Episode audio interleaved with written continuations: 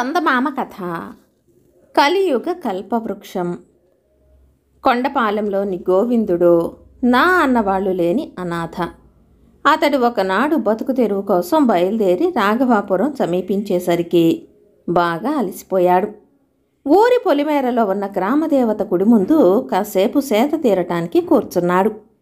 కొంతసేపటికి గుడి పూజారితో మాటలు కలిశాయి. గోవిందుడు పని వెతుక్కుంటూ ఆ ఊరు వచ్చాడని గ్రహించిన పూజారి సమయానికి వచ్చావు. బావిలో నీళ్ళు తోడి గుడిని శుభ్రం చేయటానికి మనిషి కోసం చూస్తున్నాను. నువ్వు ఆ పనులు చేశావంటే నెలకు రెండు వరహాల జీతం అన్నాడు. ఊళ్ళో అడుగు పెట్టి పెట్టగానే పని దొరికింది. ఎందుకు కాదనటం? ఇంతకన్నా మంచి పని దొరికే వరకు ఇక్కడే ఉందాం అని ఆలోచించిన గోవిందుడు అందుకు సరేనన్నాడు. రోజు ఉదయం బావిలో నీళ్ళు తోడి గుడి వాకిలి కడిగేవాడు. గుడి ఆవరణలో చెట్లకు నీళ్ళు పోసేవాడు. సాయంత్రం ఆవరణ అంతా నీళ్ళు చల్లి చల్లబరిచేవాడు. జీతంతో పాటు రెండు పూటల ప్రసాదం దొరికేది. రాత్రి సమయంలో గుడి అరుగు మీదే పడుకునేవాడు. అంతా బాగానే ఉంది కానీ గుడికి వచ్చే కొత్త దంపతులను చూసినప్పుడు అతడు తాను పెళ్ళి చేసుకోవాలని ఒక ఇల్లు కట్టుకుని సంతోషంగా జీవించాలని కలలు కొనసాగాడు. ఇలా ఉండగా దేవీ నవరాత్రుల సందర్భంగా గుడిలో పురాణ కాలక్షేపానికి ఒక పండితుడు వచ్చాడు. ఆయన ఒకనాడు కథ చెబుతూ కల్పవృక్షం గురించి ప్రస్తావించాడు. కల్పవృక్షం కోరిన కోర్కెలను తీరుస్తుందని చెప్పాడు. పఠనం పూర్తి చేసి పండితుడు విశ్రాంతి తీసుకుంటున్న సమయంలో గోవిందుడు ఆయన దగ్గరికి వెళ్ళి నమస్కరించి ఆ కల్పవృక్షం ఎక్కడ ఉంటుందో చెప్పగలరా స్వామి? అని అడిగాడు. అది దేవలోకంలో ఉంటుంది అన్నాడు పండితుడు. అరరే అది భూలోకంలో ఉండదా? అని అడిగాడు గోవిందుడు ఆశాభంగానికి లోనైన వాడిలా. ఎందుకు ఉండదు? ఉంటుంది. అయితే దాన్ని కలియుగ కల్పవృక్షం అంటారు అన్నాడు పండితుడు. అది ఎక్కడ ఉంటుందో మీకు తెలుసా స్వామి? చెప్పండి అని అడిగాడు గోవిందుడు ఆతృతగా అది నాకు స్పష్టంగా తెలియదు నాయనా. అయినా పడమటి కొండల దిగువ ఉన్న ఇంద్రాద్రి సమీపంలో ఉన్నట్టు పెద్దలు చెప్పగా విన్నాను.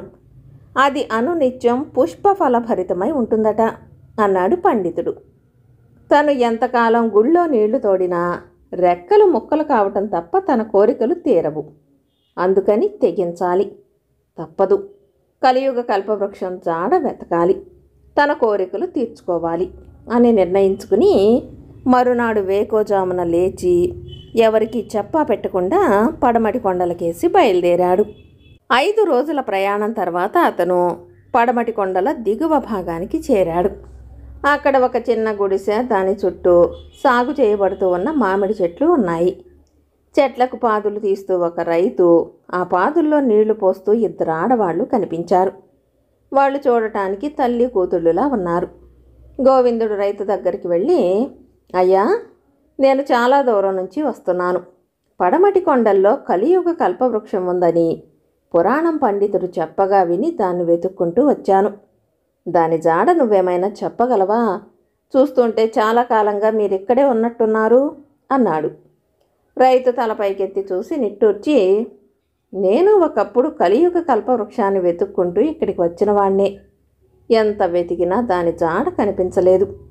ఇప్పుడు నువ్వు వచ్చావు గనుక ఇక ఇద్దరం కలిసి వెతుకుదాం. కనపడిందంటే ఇద్దరి కోరికలు తీరుతాయి. అంతవరకు మామిడి తోట సాగులో నువ్వు సాయపడాలి. అదిగో కనపడే ఆ వాగు నుంచి ఏతం వేసి చెట్లకు నీరు పారించడానికి సాయపడాలి. నీ శ్రమకు తగ్గ ఫలితం ఉంటుంది. సరేనా? అన్నాడు. ఎక్కడా నీళ్ళు తోడే పనేనా? అయినా కల్పవృక్షం వెతకటంలో తోడు వస్తానంటున్నాడు కదా అనుకుని గోవిందుడు అందుకు సరే అన్నాడు. ఆ రోజు నుంచి రైతుతో కలిసి వాగు నుంచి బొక్కెనతో ఏతం వేసి మామిడి చెట్లకు నీరు పారించటం. తీరిక సమయంలో అడవిలోకి వెళ్ళి కలియుగ కల్పవృక్షాన్ని వెతకడం చేసేవాడు. ఇలా రెండు మూడేళ్ళు గడిచిపోయాయి కానీ కల్పవృక్షం చాడ కనిపించలేదు. గోవిందుడు రైతు కుటుంబంలో ఒకడుగా కలిసిపోయాడు. ఆ ఏడు మామిడి చెట్లు పూత పూసి తొలికాపు విరక కాశాయి. పళ్ళు తింటే చెప్పలేనంత తీయదనం. ఒకనాడు పళ్ళ వ్యాపారి ఒకడు సేవకుడితో కలిసి రాజధానికి వెళుతూ మామిడి తోట వద్ద కాసేపు విశ్రాంతికని ఆగాడు. రైతు అతనికి తినడానికి రెండు మామిడి పళ్ళిచ్చాడు. ఆ పళ్ళ రుచి చూసిన వ్యాపారి ఈ కాపంతా నాకిచ్చేయి నువ్వు అడిగినంత డబ్బు ఇస్తాను. వీటిని రాజుగారి అంతఃపురానికి పంపిణీ చేసి నేను కొంత లాభం గడిస్తాను అన్నాడు. రైతు తన కష్టానికి తగ్గ ఫలితం లభించిందని సంతోషించి అలాగే నన్నాడు. వర్తకుడు రైతు అడిగిన ధనం ఇచ్చి రెండు మూడు రోజుల్లో బండ్లతో వచ్చి పళ్ళను దించుకుపోగలనని చెప్పి వెళ్ళాడు. తన కష్టానికి రెండింతల ఫలితం లభించేసరికి రైతుకు చాలా ఆనందం కలిగింది.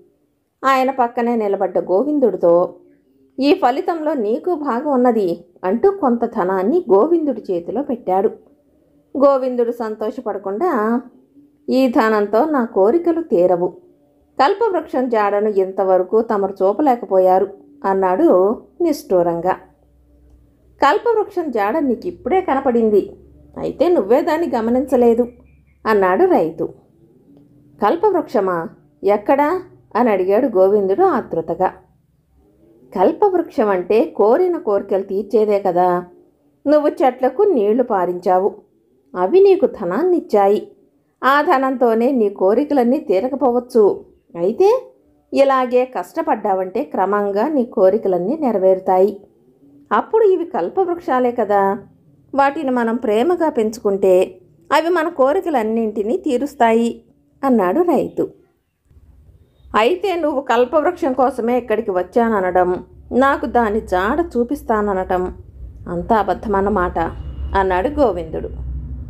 అవును అయినా నిన్ను మోసం చేయాలన్నది నా ఉద్దేశం కాదు. నేను నీలాగే వయసులో కష్టపడకుండా పైకి రావాలని గాలి మేడలు కట్టి తెలియని వ్యాపారాలు ఎన్నో చేసి తండ్రి ఇచ్చిన ఆస్తిపాస్తులను కరగతీశాను అంతా అయిపోయాక కానీ నిజం తెలిసి రాలేదు. ఆ తర్వాత కాయ కష్టాన్ని నమ్ముకున్నాను. నువ్వు నాలాంటి వాడివేనని తెలిసాక నిన్ను దారిలో పెట్టాలని శ్రమ విలువ నీకు తెలియచేయాలని అబద్ధం చెప్పాను అన్నాడు రైతు. గోవిందుడు నివ్వెరపోయి మరేమి మాట్లాడలేకపోయాడు. ఇంతలో గుడిసెలో నుంచి వెలుపలికి వచ్చిన రైతు భార్య ఇంకా ఎందుకు విషయం దాస్తావు? మనసులో ఉన్నది చెప్పరాదు అన్నది భర్తతో. రైతు తల పంకించి గోవిందా నువ్వెక్కడికి వెళ్ళనవసరం లేదు. మాతోనే ఉండు. నీకు సమ్మతమైతే మా కూతుర్నిచ్చి పెళ్ళి చేస్తాం. ఇక మీదట నువ్వు పనివాడివి కావు యజమానివి అన్నాడు. గోవిందుడు కొంతసేపు ఆలోచించి సరే అన్నాడు. ఆ విధంగా అతడి తొలి కోరిక నెరవేరింది. ఇంటిల్లిపాది కష్టం ఫలించటంతో మరికొంతకాలానికి గోవిందుడు తోట మధ్య చిన్న ఇల్లు కట్టుకున్నాడు. రెండో కోరిక నెరవేరింది. పిల్లా పాపలతో హాయిగా బతకసాగాడు. కథ సమాప్తం.